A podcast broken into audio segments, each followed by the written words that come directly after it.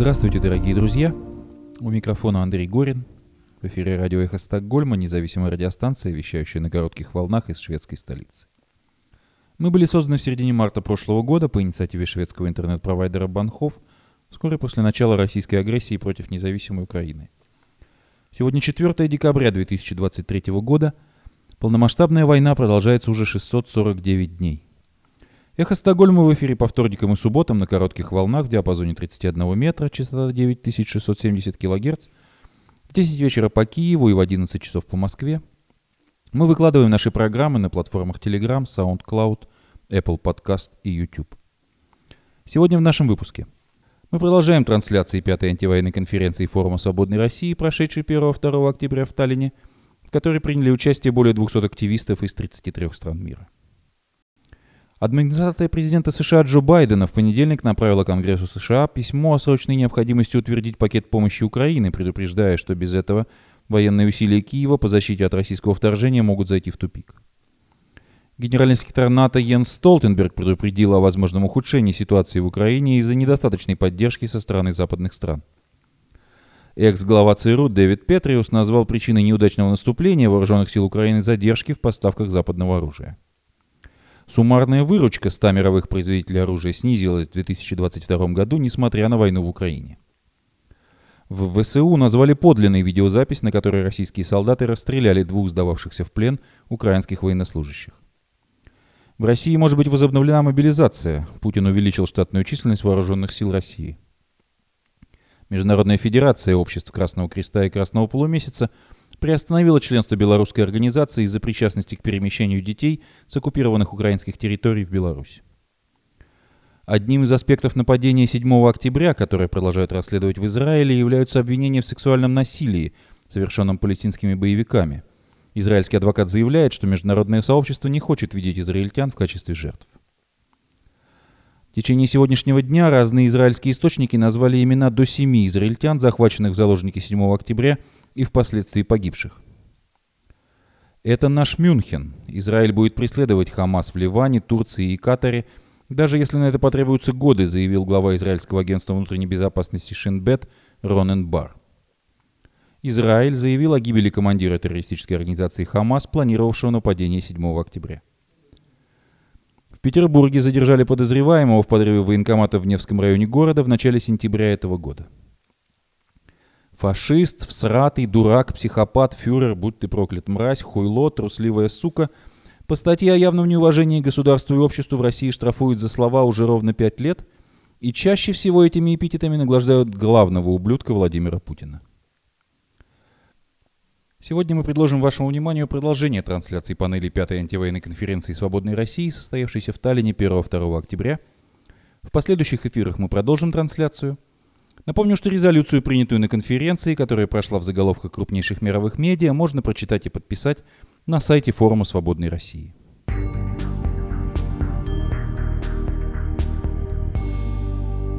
Белый дом предупредил о необходимости срочно одобрить пакет помощи Украине. Администрация президента США Джо Байдена в понедельник направила Конгрессу США письмо о срочной необходимости утвердить пакет помощи Украине, предупреждая, что без этого военные усилия Киева по защите от российского вторжения могут зайти в тупик – в письме лидерам Палаты представителей и Сената, которое также было опубликовано, директор административно-бюджетного управления Шаланда Янг предупредила, что к концу года у Соединенных Штатов закончатся деньги на отправку оружия и другой помощи Киеву, что поставит Украину на колени на поле боя. «Нет волшебного горшочка для финансирования, чтобы решить эту задачу», — написала она. «У нас закончились деньги и почти не осталось времени». Президент Джо Байден запросил пакет помощи на сумму почти 106 миллиардов долларов для Украины и Израиля, но до сих пор не получил одобрения от Конгресса, где растет скептицизм по поводу масштабов помощи. Украине отмечает агентство Associated Press. В администрации Байдена заявили, что в последние недели замедлили темпы оказания военной помощи Киеву, чтобы попытаться растянуть поставки до тех пор, пока Конгресс не одобрит дополнительное финансирование. Это не проблема следующего года – Помочь демократической Украине бороться с российской агрессией необходимо прямо сейчас. Конгрессу пора действовать, сказала Янг. В пакет помощи, который просит одобрить администрация президента Байдена, входит 61,4 миллиарда долларов для Украины, 14,3 миллиарда долларов для Израиля и 13,6 миллиарда долларов на охрану границы США и Мексики. Пакет, в частности, не могут одобрить из-за требований республиканцев усилить контроль за миграцией на южной границе США и внести изменения в миграционное законодательство. Ранее этой осенью Конгресс США уже дважды принимал законопроекты о расходах, которые не включали помощь Украине.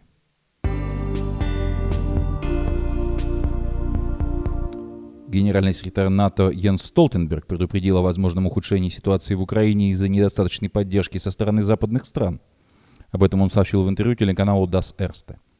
По его словам, страны-члены НАТО не смогли удовлетворить возросший спрос на боеприпасы со стороны Украины. Нам нужно готовиться к плохим новостям. Конфликты развиваются поэтапно, но мы должны поддерживать Украину как в плохие, так и в хорошие времена, отметил он. Столтенберг переадресовал украинскому руководству вопрос о том, что в этой ситуации делать вооруженным силам Украины. Он отметил, что чем больше западные страны будут поддерживать Украину, тем быстрее закончится война.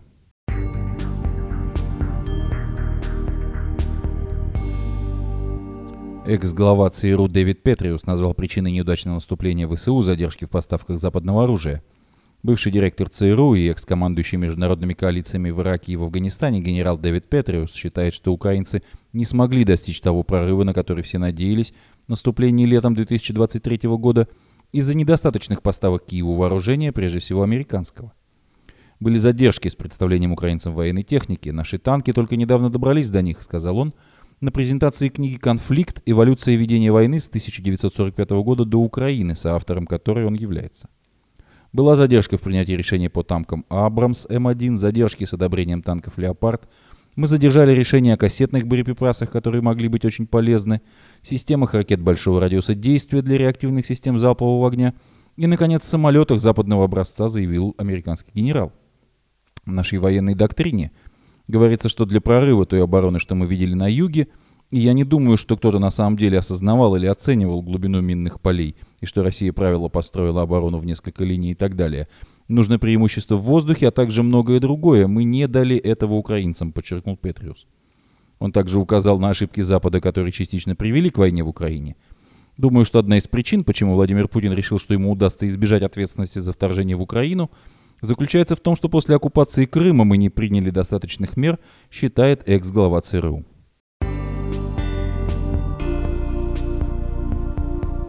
Выручка 100 мировых производителей оружия снизилась в 2022 году, несмотря на войну в Украине. Суммарная выручка от продажи оружия и военных услуг 100 крупнейших компаний мира в 2022 году составила 597 миллиардов долларов, что в реальном выражении на 3,5% меньше, чем в 2021 году – несмотря на то, что спрос резко вырос, констатирует в своем докладе Стокгольмский международный институт исследований проблем мира. Снижение произошло главным образом в результате падения доходов от продажи оружия производителями США, при том, что выросли доходы компаний из Азии и Ближнего Востока, как следует из доклада. Полномасштабное вторжение России в Украину и геополитическая напряженность во всем мире способствовали резкому увеличению спроса на вооружение и военную технику в 2022 году – Однако, несмотря на получение новых заказов, многие американские и европейские оружейные компании не смогли существенно нарастить производственные мощности из-за дефицита рабочей силы, растущих затрат и сбоев в цепочках поставок, которые только усилились из-за войны в Украине. Кроме того, новые заказы были размещены в конце года, и временной разрыв между началом производства привел к тому, что спрос не отразился на доходах компаний в 2022 году. Многие оружейные компании столкнулись со сложностями при адаптации производства к высокоинтенсивным войнам, комментирует директор программы военных расходов и производства вооружений Стокгольмского и Международного института исследования проблем мира Люси Беро Сюдро. Однако были подписаны новые контракты, в частности на боеприпасы, от которых можно было ожидать увеличения доходов в 2023 году и в последующий период. Доходы компаний из стран Азии, Океании и Ближнего Востока значительно выросли в 2022 году, продемонстрировав способность реагировать на возросший спрос в более короткие сроки, говорится в докладе. Это касается Израиля и Южной Кореи, где производственные мощности поддерживаются в режиме чуткого реагирования, а также тех стран, где компании склонны полагаться на более короткие цепочки поставок. Доходы от продажи оружия 42 компаний Соединенных Штатов Америки, входящих в топ-100, в 2022 году упали на 7,9% до 302 миллиардов долларов.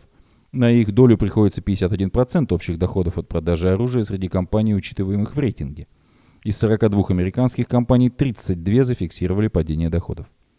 Доходы от продажи оружия 26 компаний из топ-100, базирующихся в Европе, в 2022 году выросли всего на 0,9% и достигли 121 миллиарда долларов. Война в Украине создала спрос на технику, подходящую для войны, на истощение, например, боеприпасы и бронетехнику. У многих европейских производителей этих товаров выросли доходы, сказал научный сотрудник программы военных расходов и производства вооружений Стокгольмского международного института исследования проблем мира Лоренцо Скардзато. В их число вошли компании из Германии, Норвегии и Польши.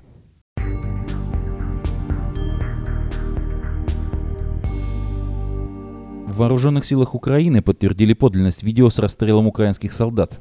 Стратегическое командование ВСУ назвало подлинной видеозапись, на которой российские солдаты расстреляли двух сдававшихся в плен украинских военнослужащих. По информации украинского проекта Deep State, это произошло на Авдеевском направлении. Оккупанты зашли на позиции 45-го ОСБ и наткнулись на блиндаж с нашими защитниками.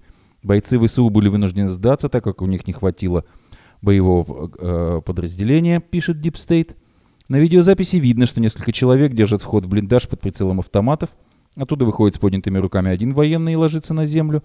Следом за ним с поднятыми руками выходит второй, после чего по обоим открывают огонь. Стратегическое командование ВСУ заявляет, что Россия в очередной раз нарушила законы и обычаи войны, а также нормы международного права. Представитель Объединенного пресс-центра сил обороны Таврического направления Украины подполковник Александр Штупун – сказал, что доказательства совершенного злодеяния будут переданы международной организации, занимающейся расследованием военных преступлений.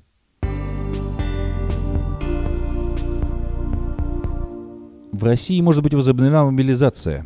Путин увеличил штатную численность вооруженных сил. В пятницу вечером Кремль опубликовал указ российского президента, которым штатная численность вооруженных сил России увеличивается до 1 миллиона 320 тысяч военнослужащих. Предыдущий указ от 25 августа 2022 года номер 575 Путин отменил. Тогда штат армии был увеличен до 1 миллиона 150 тысяч 628 военных. На тот момент в России действовал указ 2017 года, по которому штат должен был составлять 1 миллион 13 тысяч 628 военных, и с этим указом Россия начала полномасштабное вторжение в Украину, напомнил глава правозащитной организации «Гражданин Армия права» Сергей Кривенко – Кривенко, ссылаясь на оценки экспертов, отмечает, что в реальности, с учетом потерь российской армии в августе 2022 года могла насчитывать около 850 тысяч военных, и уже через месяц после указа об увеличении штатной численности до 1,15 миллиона, то есть примерно на 300 тысяч человек в России была объявлена осенняя мобилизация 2022 года. Сейчас ситуация повторяется, считает эксперт – Формально численность увеличена на 170 тысяч, но с учетом потерь реально Минобороны России нужно восполнить нехватку опять около примерно 300 тысяч военных, рассуждает Кривенко. Он полагает, что уже в декабре в России могут возобновить призыв по мобилизации и призвать в армию из запаса примерно столько же военных, сколько в прошлом году. Возможно, именно этим объясняются беспрецедентные массовые облавы на срочников в нынешний призыв.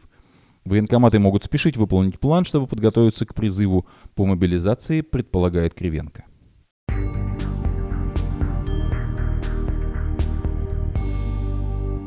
Международный Красный Крест приостановил членство Беларуси. Международная Федерация Обществ Красного Креста и Красного Полумесяца приостановила членство белорусской организации из-за скандала вокруг ее главы Дмитрия Шевцова. В пресс-релизе Международной Федерации сказано, что такое решение принято после того, как в Минске отказались снять Шевцова с поста генерального директора по требованию управления Федерации. В отношении Шевцова было проведено расследование в связи с его высказыванием о ядерном оружии и о перемещении детей с оккупированных украинских территорий в Беларусь а также в связи с его поездкой в Луганск и Донецк. Теперь белорусская организация лишится финансирования и не сможет принимать участие в работе Международной Федерации. Членство Беларуси может быть восстановлено, если Шевцов будет снять должности, говорится в заявлении.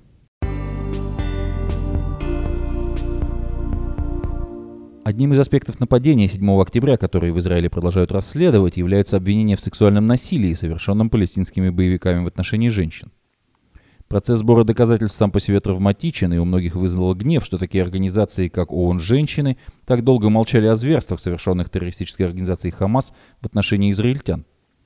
Профессор Рут Гальперин Каддари, израильская юристка и защитница прав женщин, которая 12 лет была членом Конвенции ООН о ликвидации всех форм дискриминации в отношении женщин, рассказала в интервью BBC, что она получила из первых рук несколько свидетельств сексуального насилия, совершенного напавшими на Израиль боевиками – в том числе она говорила с врачом, рассказавшим, что в его машину скорой помощи была доставлена женщина, которая сказала, что ее изнасиловали четверо мужчин. По словам Каддари, она видела кадры и фотографии из многочисленных мест, где находились тела, которые не оставили у нее никаких сомнений в том, что было совершено изнасилование. По ее словам, такая высокая концентрация случаев за столь короткий промежуток времени и в многочисленных местах не могла бы произойти, если бы у боевиков не было заранее продуманного плана использования сексуального насилия в качестве оружия войны. По словам профессора Каддари, она написала многочисленные письма в структуры ООН, попросив их признать эти действия преступлениями против человечности. К сожалению, до прошлой недели никто из них ни разу не произнес слов «сексуальное насилие». На это ушло больше семи недель, слишком много времени, сказала она. Рут Каддари объясняет это сочетанием ряда факторов, но в основном нежеланием или неспособностью мирового сообщества видеть израильтян в качестве жертв. Она назвала это трудностями выхода из общепринятого представления о палестинцах как о главных жертвах – а об израильтянах как о якобы агрессорах. Я ожидал, что международное правозащитное сообщество сможет подняться над общепринятой политикой и признать, что то, что произошло 7 октября, было крайней степенью преступлений против человечности в виде использования сексуального насилия в качестве оружия войны против Израиля, сказала профессор Каддари.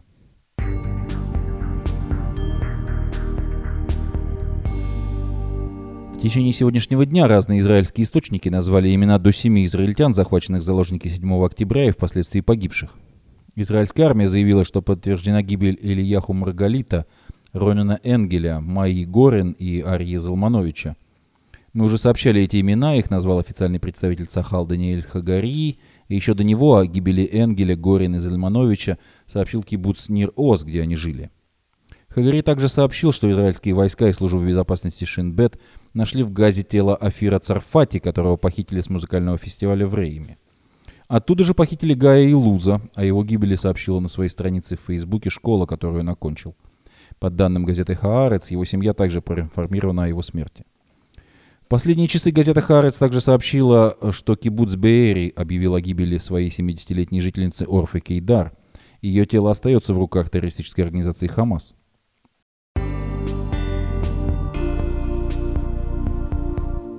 Это наш Мюнхен. Израиль будет преследовать террористическую организацию Хамас в Ливане, Турции и Катаре, даже если на это потребуются годы, заявил глава израильского агентства внутренней безопасности Шинбет в записи, показанной в воскресенье израильским телеканалом Кан. Кабинет министров поставил перед нами цель. Если говорить простым языком, то она заключается в том, чтобы ликвидировать Хамас. Это наш Мюнхен. И мы будем преследовать эту цель повсюду, в секторе Газа, на западном берегу, в Ливане, в Турции, в Катаре. Это займет несколько лет, но мы выполним эту задачу. Говоря о Мюнхене, Бар имел в виду реакцию Израиля на убийство в 1972 году 11 членов израильской олимпийской сборной, когда боевики из палестинской группы «Черный сентябрь» совершили нападение на общежитие, в котором жили спортсмены во время Мюнхенской Олимпиады. Тогда Израиль провел целенаправленную кампанию по уничтожению всех боевиков и организаторов нападения.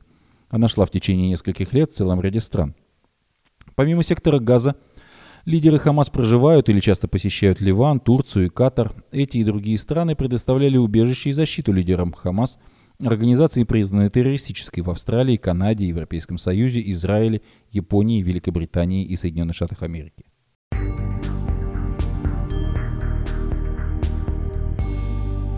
Израиль заявил о гибели командира террористической организации Хамас, планировавшего нападение 7 октября.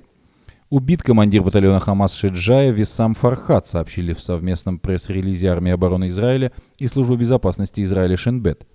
В сообщении говорится, что по Фархату нанесли удар ВВС Израиля, получив сведения от военной и агентурной разведок. По данным армии обороны Израиля и службы безопасности Шинбет, Фархат планировал атаку на кибуц Нахаль-Оз и расположенный там же пост армии обороны Израиля. В результате нападения погибли шесть израильских солдат. Фархат командовал батальоном с 2010 года. Он был организатором террористических атак на Национальную военную академию Ацмона в 2002 году и на гражданский автобус в Нахаль-Ос в 2011 году, сообщили израильские официальные лица. С начала войны армия обороны Израиля и служба безопасности Шинбет значительно ухудшили возможности батальона Шеджая, ликвидировав его старших командиров и нанося удары по террористической инфраструктуре и вооружению, говорится в их совместном заявлении. В Петербурге задержали подозреваемого в подрыве военкомата. 32-летнего мужчину задержали в Петербурге по подозрению в изготовлении, установке и подрыве самодельного взрывного устройства рядом с военкоматом в Невском районе города в начале сентября этого года. Исполнителем теракта оказался гражданин России 1990 года рождения, уроженец Литвы. утверждает источник Государственного российского информационного агентства ТАСС. СМИ сообщали о взрыве около дома номер 5 на улице Крупской, где размещается военкомат Невского района Санкт-Петербурга 5 сентября этого года. На мужчину завели дело о теракте по части 1 статьи 205 Уголовного кодекса России и хранении взрывных устройств части 1 статьи 222.1. После начала войны в Украине в России произошло множество попыток поджогов военкоматов, а на задержанных стали заводить уголовные дела по статье о террористических актах, предусматривающих большие сроки лишения свободы.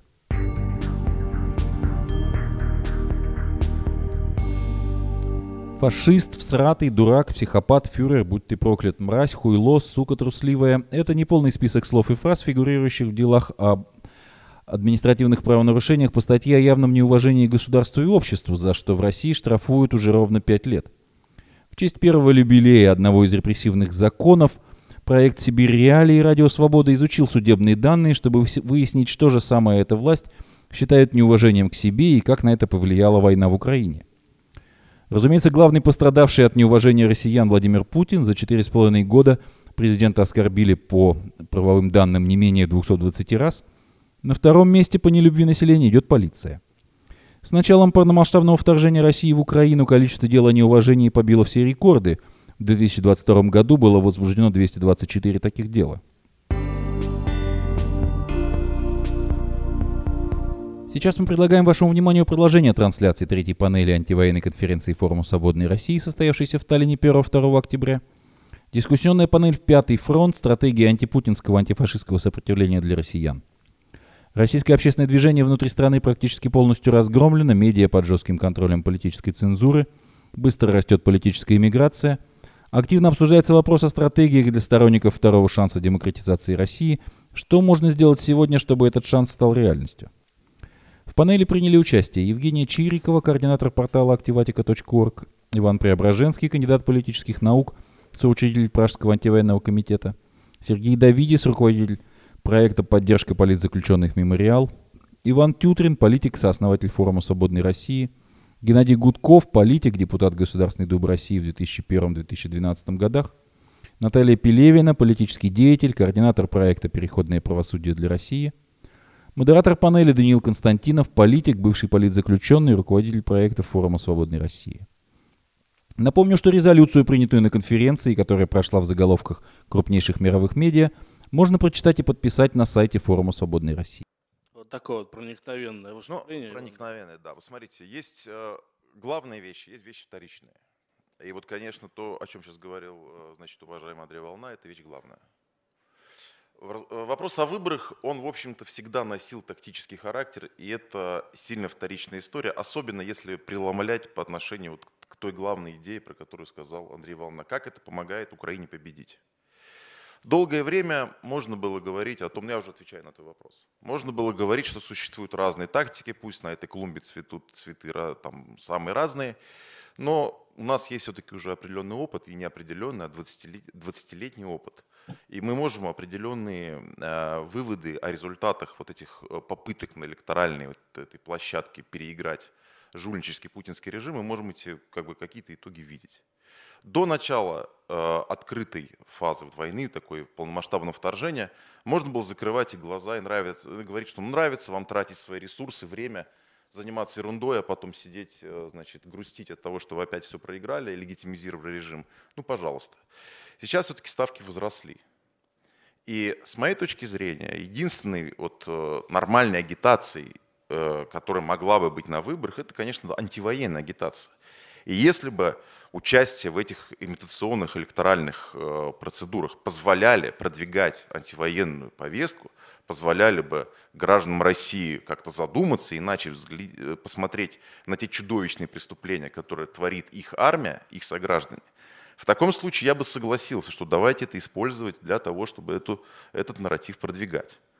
Но мы получим обратное. Э, Мы получим противопоставление легальной, выборной вот этой э, борьбе, борьбе радикальной, поддержки добровольческих батальонов, поддержки ВСУ. Это дихотомия.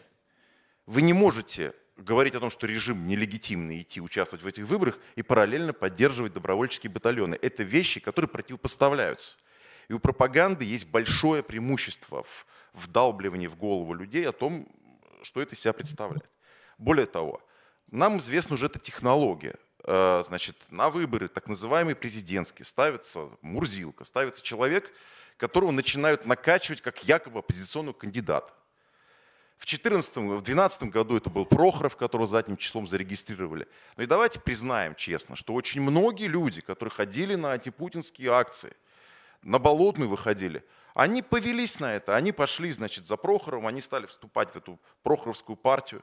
В 2018 году, значит, назначенная э, была, значит, в роли клоунессы такой э, громоотвода либерального Ксения Собчак.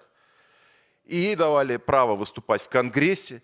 И мы все оказывались в дурацком положении, когда я, сидя с международными экспертами, специалисты по России говорили, вы знаете, нас смущает, что лидеры российской оппозиции не могут договориться. Я говорю, кого вы имеете в виду?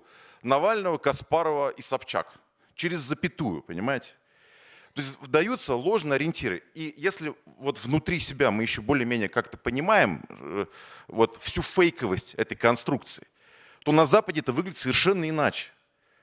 Вот я два раза за последние несколько лет видел э, такое как бы странное воодушевление. Сначала, когда муниципальные депутаты что-то там в Москве выиграли, какое-то количество они получили голосов. По Евроньюз везде это продавалось как какая-то невероятная победа российской оппозиции. Что на это отвечает западный политикум? Ребят, так значит, скоро, может быть, и на федеральных выборах российские демократы их могут сделать. И им вторят многочисленные эксперты по России и многочисленные российские НКО, которые рассказывают, что да, да, в следующий раз мы непременно победим.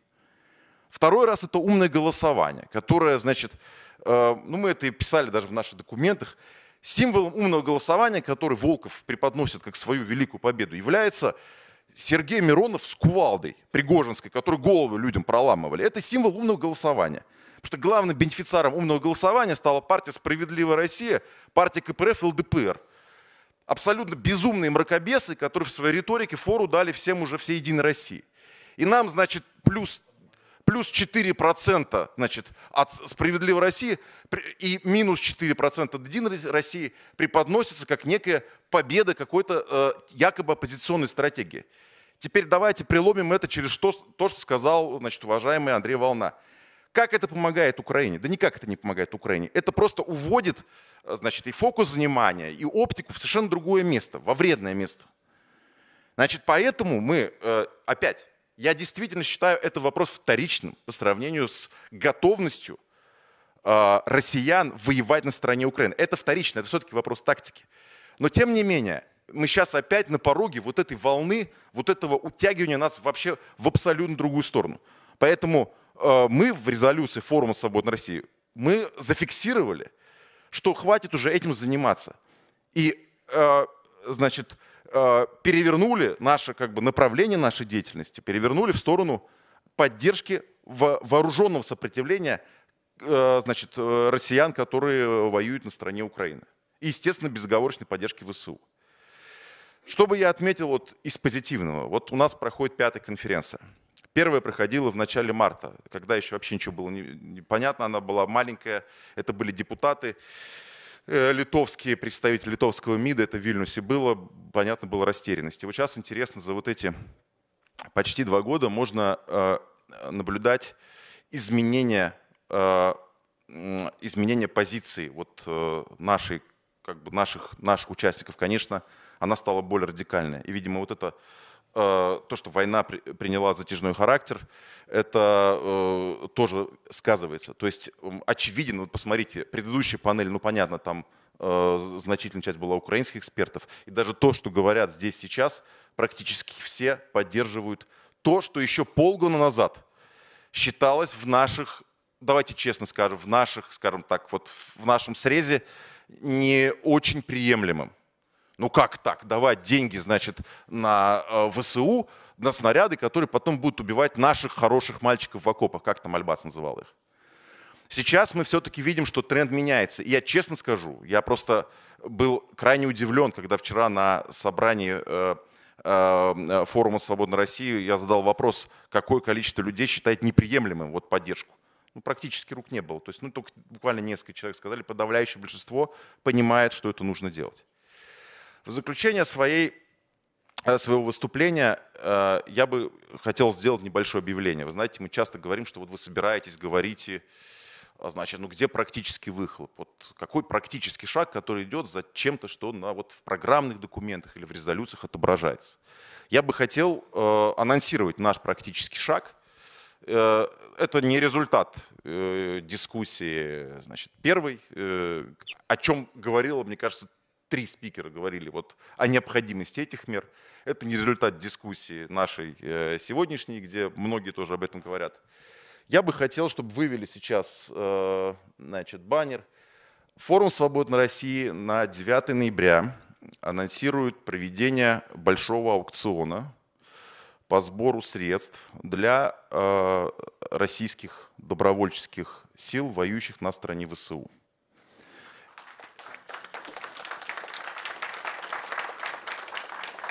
Я здесь э, абсолютно согласен с тем, что сказал Сергей, что понятно, что э, сумма, количество собранного, э, хотя мы пытаем, попытаемся поработать в этом направлении, она будет несопоставима с той поддержкой, которая оказывается значит, со стороны э, Запада. То есть, ну, понятно, что цифры абсолютно несопоставимые, но мне кажется, здесь э, важна э, моральная составляющая и важна демонстрация, политическая демонстрация того, что российская оппозиция перешла на качественный уровень и что мы уже готовы не словами, а делом помогать людям, которые борются с российскими оккупантами.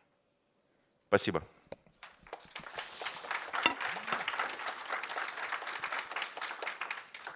От себя добавлю важную вещь, когда мы говорим о том, что э, средства, которые мы можем собрать, незначительны, это все очень условно. Потому что если говорить о ВСУ целиком, то для них, наверное, незначительные. Если мы говорим о конкретных отрядах российских добровольцев, то это очень серьезно, потому что речь идет об экипировке, о средствах защиты, о медикаментах, о броне, и прочим, то есть о вещах, от которых зачастую зависит просто жизни и здоровье людей. Я это знаю как человек, который общается с некоторыми людьми, которые находятся там, и общался с некоторыми из тех, кого уже нет на этом свете. Поэтому это действительно важно, и я надеюсь, что все участники нашей конференции поддержат это мероприятие и примут участие в этом аукционе. А, мне, ага, Геннадий Владимирович хочет что-то сказать. Геннадий Владимирович. Да, я очень, очень коротко. Я очень коротко скажу о том, что, конечно, участвовать в выборах э, внутри России сейчас бессмысленно, я имею в виду, в первую очередь, президентские выборы. А вот у меня есть предложение, которое я высказываю, в том числе в различных интервью, организовать альтернативное голосование за мир, за свободу, за демократию против Путина. Сделать общую платформу. И э, чтобы через YouTube-каналы, чтобы через наши независимые СМИ дать им такую возможность, люди, где бы они ни находились, в России или за ее пределами, могли бы проголосовать. Это очень важно, потому что это поможет э, Украине понять, что внутри России есть серьезный актив, который против войны, против Путина, э, развеять миф о том, что там у него 100%, 146% поддержка, потому что э, украинцы многие находятся в плену путинской пропаганды, а вот этой выдающейся поддержки. И пусть это будут сотни тысяч, пусть это, может быть, будет миллион, а может быть и больше, но это будет тот актив, который действительно проявил свою позицию и принял участие в альтернативном голосовании. И, и у нас это будет, к тому же, общее дело для всех э, независимых СМИ, вести агитацию за мир, за, против войны, против Путина. И я думаю, что это очень важно. Давайте, может быть, такой вариант попробуем. Но штаб нужно создавать сейчас – и разноголосица здесь тоже недопустимо. Это должно быть какое-то решение, ну, какой-то определенной значительной части российской, представителей российской оппозиции, э, чтобы мы могли уже начинать эту работу сейчас. Выборы не за горами, это март месяц. Спасибо. Ну, это предмет отдельного обсуждения. У меня такой вот Конечно. уточняющий вопрос к Наталье Пелевиной. А, Наталья, а, вот раньше партия Парнас, к которой вы принадлежали, она активно участвовала в выборах как я уже говорил. А, сейчас ситуация, как мы видим, сильно изменилась. Вы все еще рассчитываете на эти самые избирательные электоральные процедуры или, или уже надежды нет никакой? Ну, партия, была ликвидирована. А, в мае месяце больше партии Парнас формально не существует, существуют как бы активисты, можно сказать, это движение теперь. Опять же, часть уехали, покинули Россию, часть остались в России, но, как я уже сказала, мало что могут предпринять в сложившихся условиях, потому что ну, не все готовы сесть в тюрьму. Это, в общем-то, вполне можно, можно понять. Что касается процессов э, электоральных, то да, мы обсуждаем. А, есть потребность у тех, кто остался, кто члены Парнаса бывшие, а кто остался в России, есть потребность, конечно, в чем-то участвовать. Они за это цепляются, безусловно. И сейчас мы продумываем там некую стратегию. Понятно, что сейчас, вы, наверное, все знают э, волну, которую поднял КАЦ в этом отношении, о том, что всем надо объединиться и продумать нечто единое – а, с чем мы пойдем на эти президентские выборы. Ну, в принципе, я хорошо понимаю, что для тех, кто в России, в принципе, не способны делать то, что мы с вами здесь имеем возможность, это же, в общем-то, в некотором смысле роскошь, то, что мы с вами э, в условиях, когда мы можем хотя бы что-то предпринимать, да, в том числе помогать Украине.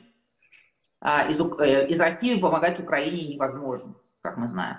Поэтому для них я, я согласна, что, э, что что-то лучше делать, чем не делать ничего. Поэтому некую стратегию, скорее всего, наши коллеги, оставшиеся в России, постараются поддержать.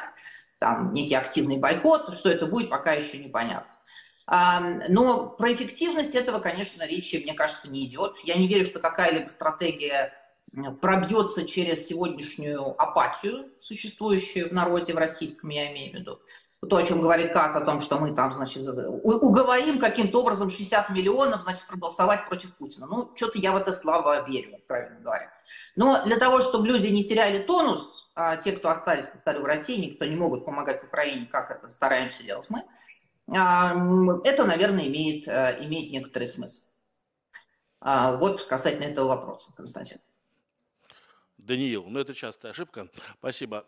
Женя, я видел, что тянул руку, но я воспользуюсь правом ведущего пока отложить твое выступление, потому что у нас есть человек, который еще не выступал, это Иван Преображенский, а у меня к нему вопрос как к специалисту, потому что в некотором смысле все мы здесь собравшиеся практики от политики, ну, вне зависимости от образования, которое у нас есть, мы все же больше практики, а ты как человек, который занимается теорией политики, политологией, можешь посмотреть на это несколько отстраненным таким взглядом несколько сверху, с высоты академических знаний, с пониманием разных исторических ситуаций и разных примеров борьбы с теми или иными авторитарными и тоталитарными системами в мире. Вот на твой взгляд, как политолога, какие стратегии могут быть эффективны и востребованы сейчас в действительности вот по отношению к нынешнему теперешнему путинскому режиму?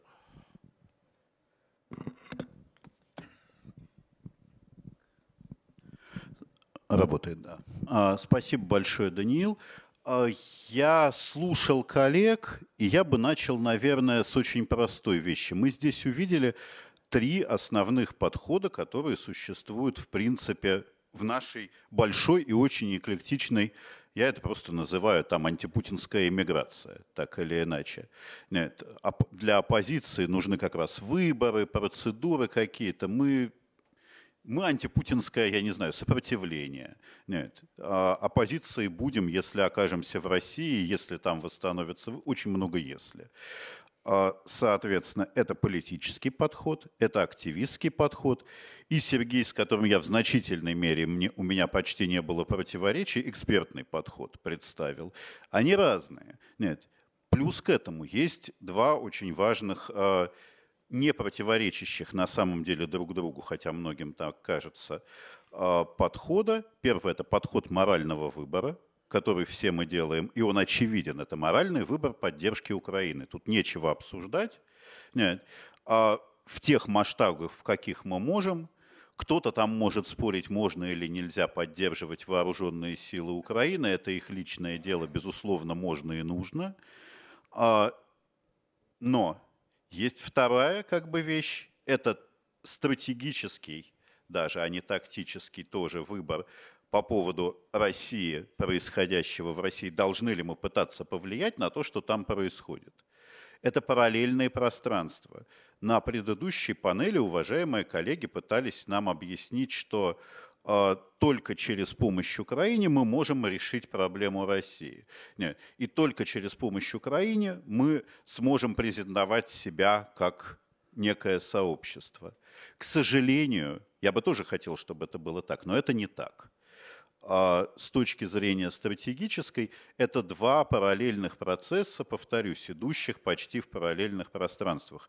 Победа Украины – это то, чего мы все должны хотеть, исходя из наших представлений вообще о морали и нравственности, о том, что кто-то на кого-то напал и убивает невинных людей, и мы должны ему помочь. Все, точка, что тут обсуждать. А, но победа Украины стратегически совершенно не обязательно приведет к изменению политического режима России. А, наоборот, изменение политического режима в России может ускорить и облегчить победу Украины. А, и таких вот параллелей достаточно много. Соответственно, мы должны развести эти дискуссии. Это очень важно. Когда мы их здесь начинаем смешивать, у нас начинается бессмысленные противоречия, которые мы здесь, к сожалению, отчасти даже наблюдали между нами. А дальше, переходя как бы к некому короткому стратегическому описанию. Евгений очень хорошо э, нарисовала картину того, как действовало российское гражданское общество, как оно пошло на подъем перед кризисом. И я, честно говоря, к сожалению, это бы назвал цветением умирающего дерева, которое чувствует, что оно погибает, и даже осенью начинает цвести, чтобы дать плоды и попытаться как-то сохранить себя через потомков, что называется, через э, семена. Нет, именно так и происходило. Российское общество в момент умирания гражданского общества под давлением, и я согласен с э, Даниилом, нового тоталитаризма, новой формы информационного тоталитаризма, который в России и в Беларуси установился, э, пыталось каким-то образом просто дать продолжение себя. К сожалению, это гражданское общество не могло оказать сопротивление настолько уже усилившемуся даже не государству, а тоталитарному режиму. Это отдельная тема, которую ну, можно долго разбирать, потому что в России нет государства. В России есть мафиозный режим, захвативший власть, государство разрушено и подчинено ему. Если чем-то вот политическая часть российской оппозиции должна заниматься, то это создать в России государство. Государство, если оно воссоздастся, уничтожит путинский режим. Это антонимы, а не синонимы, в отличие от того, что мы очень часто говорим. А, дальше, к тому, о чем говорил Геннадий, говорил много. У нас, безусловно, должна быть стратегия. Стратегия должна обсуждаться экспертами. Мы эклектичное сообщество. У нас эксперты становятся активистами, как я в одной из, так сказать, своих ипостасей. Политики становятся активистами. Активисты становятся политиками. А, честно говоря, это Все часто... мы становимся блогерами. Да.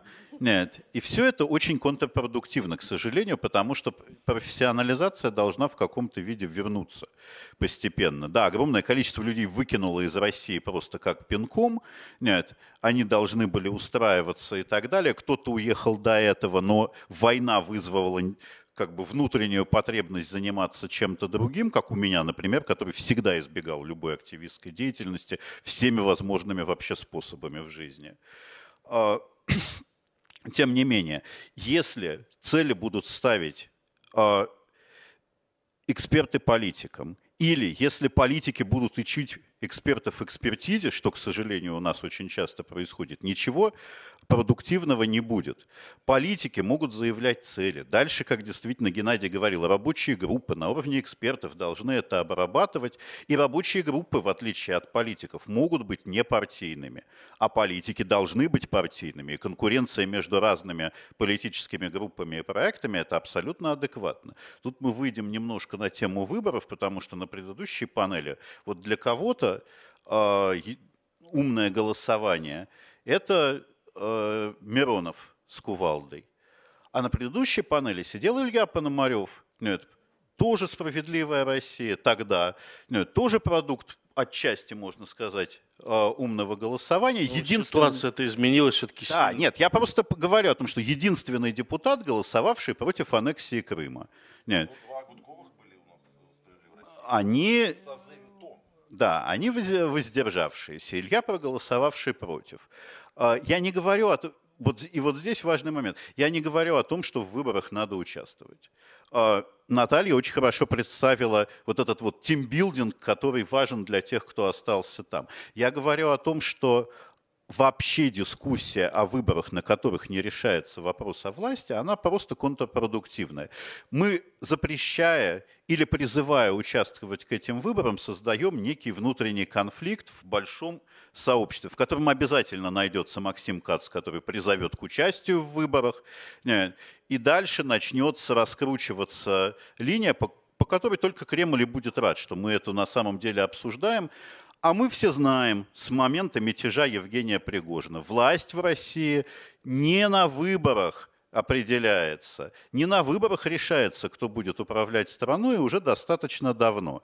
И теперь, переходя к последнему короткому, постараюсь моменту, я извиняюсь, я надеялся совсем коротко говорить, но коллеги так много всего сказали, и я пытаюсь как-то обобщить и соответствовать.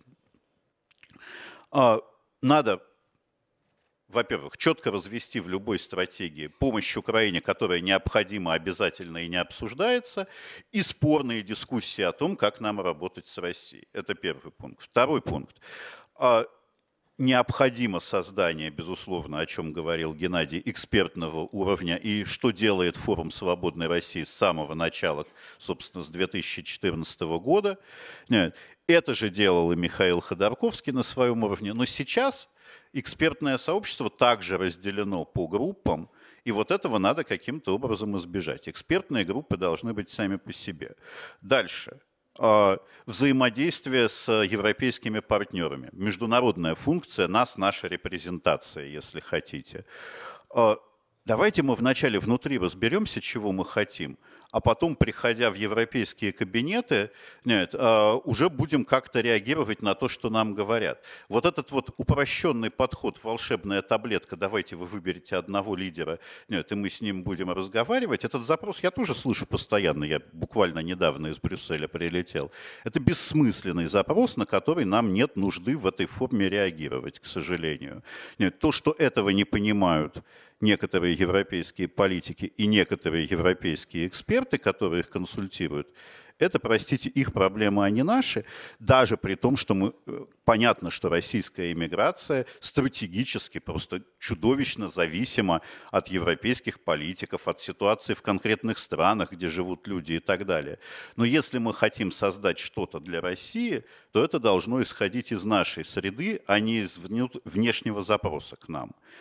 И Последняя история – это стратегия в отношении России. Здесь уже об этом говорилось, но, во-первых, мне кажется, что глобально самый главный вопрос, и это вот действительно то, о чем говорил Сергей, что пытается отчасти делать э, платформа антивоенных инициатив, берлинская так называемая платформа, что пытается делать форум «Свободной России» и многие другие организации, это попытка объединить организации, работающие и за пределами России, и в России, чтобы получить новые каналы коммуникации. Для чего?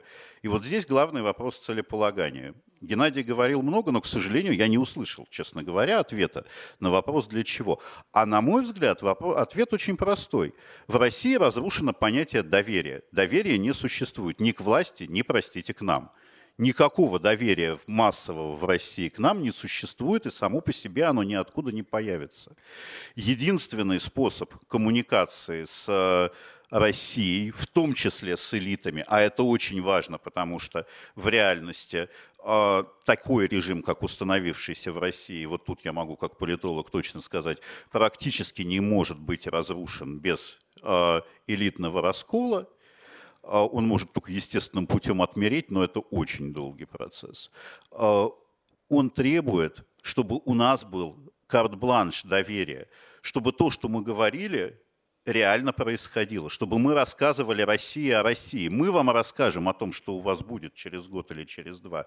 Наши эксперты скажут, какая у вас реальная статистика смертности, а, уровня жизни, средней зарплаты, я не знаю чего еще, но тем не менее, российская политическая элита среднего уровня, ну, правящий класс, элиты их все-таки не хочется называть, она потеряла сама связь с реальностью, она сама живет в информационном вакууме, она сама понимает, что она питается безумной пропагандой, нет, которая не соответствует ничему.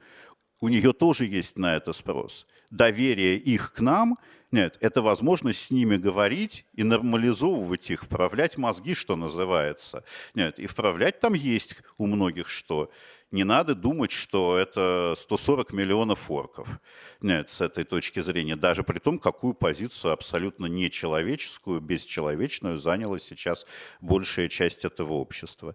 И вот об этом надо думать. Как восстановить это давление, а, э, как восстановить это э, доверие через что, через какие формы мы можем работать. И здесь, наверное, на первый план, это последняя фраза, я извиняюсь, э, выходит взаимодействие с обычными даже не активистами, а людьми, которые в ежедневном режиме в России сопротивляются а, вот этой банальности зла, которая в России нарастает нет, в форме доносов, а, Z-активистов, полиции, которая там может избить за сложенные на балконе желто-синие вещи, еще чего-то такого же. Любой, кто на своем уровне, пусть он даже абсолютно э, чиновник из районной администрации, но он притормозил просто ход какого-то дела, нет, и где-то кого-то подстраховал, это люди, которые э, защищают сейчас Россию, российское общество от того, что там происходит. Единственные. Безусловно, политзаключенные – это очень важно. Но на самом деле условный пенсионер, который получает административку а, за то, что он там попытался что-то где-то сказать, учитель, который отказывается, а, хотя бы даже не то, что отказывается, а не читает по учебнику вот эти уроки о важном, а пытается заставить своих учеников думать, а, не знаю, машинист, который на полчаса часа затормозил поезд, который везет вооружение, просто потому что ему не нравится их вести. Вот это люди, с которыми необходимо работать, и это те, кто сможет, возможно, изменить Россию, и другого ресурса на самом деле у нас там нет. Спасибо, коллеги. Спасибо. Э, Жень, я помню, что ты хотела что-то сказать, и сразу же еще вопрос к тебе. Нет ли желания защитить все-таки увядающее древо гражданского активизма? Красивая такая метафора. Но мне кажется, что как-то рано нас Иван хоронит. Так что я думаю, что говорить над делами. И вот то, что сейчас Иван замечательную инициативу анонсировал по аукциону, по помощи э, добровольцам российским, которые на стороне ВСУ э, защищают нашу родину от путинских фашистских оккупантов. Это классно. И это на самом, вот те, на самом деле это те же самые ростки э, grassroots, вот это новое слово твое любимое. Это, это про то же самое. Это, это все об этом. То есть все, чем мы сейчас занимаемся, это вот все вот эти вот ростки российского гражданского общества, которые пытаются в конечном итоге сделать свою родину лучше. И я немножко хотела э, чуть-чуть сапеллировать Наташе Пелевиной, моей любимой. Она отлично выступала, но она сказала, что внутри России невозможно помогать Украине. Наташа, дорогая, это не так. Я не хотела бы обесценивать те усилия волонтеров, с которыми я на связи, которые внутри страны, внутри России продолжают лечить, кормить и помогать тем украинским беженцам, которые вынужденно оказались э, на территории страны-агрессора, и которым очень тяжело, у них там нулевые права. И еще хотела бы, пользуясь случаем, об одной э, очень важном, об одном важном факте напомнить. Вот эм, активатика практически дня не проходит, чтобы мы не э, давали информацию об каком-то очередном акте а, прямого гражданского активизма. Это тоже grassroots, но такой радикальный. По всей стране происходят поджоги военкоматов и какие-то такие вот диверсии против этой войны. И когда этих людей ловят, их страшно пытают, и они оказываются в чудовищном совершенно положении. Сейчас наша команда, мы пытаемся их поддерживать, есть замечательные проекты, которые поддерживают таких активистов прямого действия. Сереж, вот пользуясь случаем, обращаюсь к тебе. Вы знаешь, очень бы хотелось, чтобы мемориал их признавал политическими заключенными. Все-таки это, да, это здорово э, хотелось бы еще больше, их очень много, таких активистов, более активно признавать. И, конечно, у нас постоянно анонсируются сборы на помощь вот этим героям. Это герои России – которые вот так вот выражают свой протест. Это, ну, это тоже круто. И также, мне кажется, очень важно продолжать те программы противодействия мобилизации, которые ведутся сейчас в России, в том числе нашей командой. Это очень важно. Потому что одна из самых страшных вещей, с которыми мы сейчас столкнулись, что у россиянина вообще нет понимания того, что с ним так нельзя что его нельзя, как пушечное мясо, отправлять убивать граждан соседнего государства, которым ничего не сделали. И человек совершенно в замешательстве, получив повестку, он даже не знает, что можно куда-то за помощью обратиться и получить какую-то помощь, консультацию, что вообще кто-то встанет на его сторону. И вот мы, как тоже и представители правозащитного сообщества, мы должны усиливать эти программы внутри страны, делать все для того, чтобы помогать людям избегать мобилизации. Ну вот такие замечания. А я Даниил, присоединюсь э, к Даниил, Даниил, Евгении Чериковой и хочу напомнить всем нам о том, что действительно внутри России есть большое количество людей, которые подвергли себя большому риску, пошли на очень решительные действия, кто-то там на поджог военкомата, кто-то на какие-то другие действия. Этих людей достаточно много, на мой, на, по моей информации, больше ста человек уже находятся в местах лишения свободы за подобные акции. Надо о них помнить, э, надо им обязательно помогать. А, уже существуют проекты отдельные, которые помогают этим людям. Поэтому я всех призываю следить за подобными делами и оказывать этим людям поддержку, потому что им очень тяжело там внутри страны. Наталья? Данил, спасибо большое. Прошу прощения за оговорку предыдущую. Я просто хотел сказать, э, что очень хорошо то, что Женя сейчас рассказала, потому что я общаюсь с нашими активистами, чувствую, что, ну, во-первых, неминуемо мы немножко все время вот это между нами пропасть, кто уехал и кто остался, она увеличивается. Это трагедия, но это так.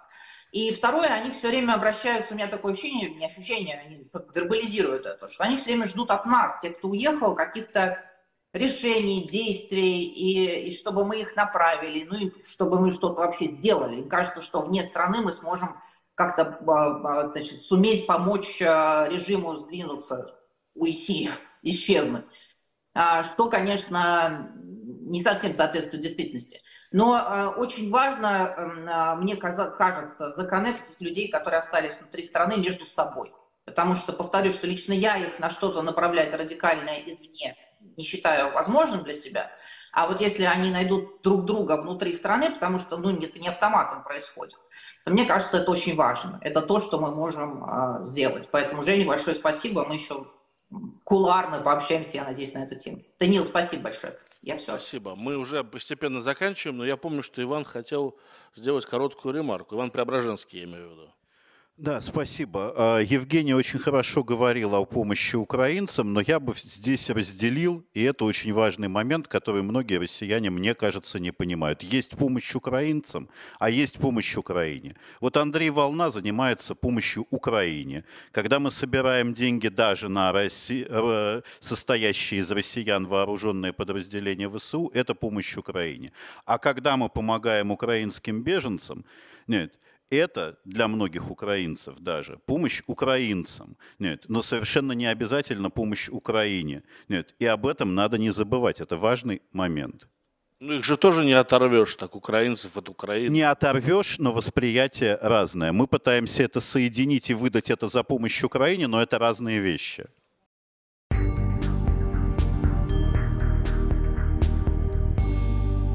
Вы слушали трансляцию панели антивоенной конференции Форума Свободной России. Напомню, что на прошлой неделе началось вещание нашей партнерской радиостанции «Эхо Хельсинки» с выпусками по вторникам, четвергам и субботам на коротких волнах в том же диапазоне 31 метра, частота 9670 кГц в 11 вечера по Киеву и в полночь по Москве. В эфире Эйва Айраксинин, Валерий Клепкин, Константин Куорти. Контент ляжет на те же интернет-платформы Telegram, SoundCloud, Apple Podcast и YouTube. Слушайте «Эхо Хельсинки», наша сегодняшняя программа «Эхо Стокгольма» подошла к концу. Напомню, что «Эхо Стокгольма» в эфире по вторникам и субботам на коротких волнах в диапазоне 31 метра, частота 9670 кГц, 10 вечера по Киеву и в 11 часов по Москве. Мы выкладываем наши программы на платформах Telegram, SoundCloud, Apple Podcast и YouTube. Всего вам доброго. До новых встреч в эфире. С вами был Андрей Горин. До свидания.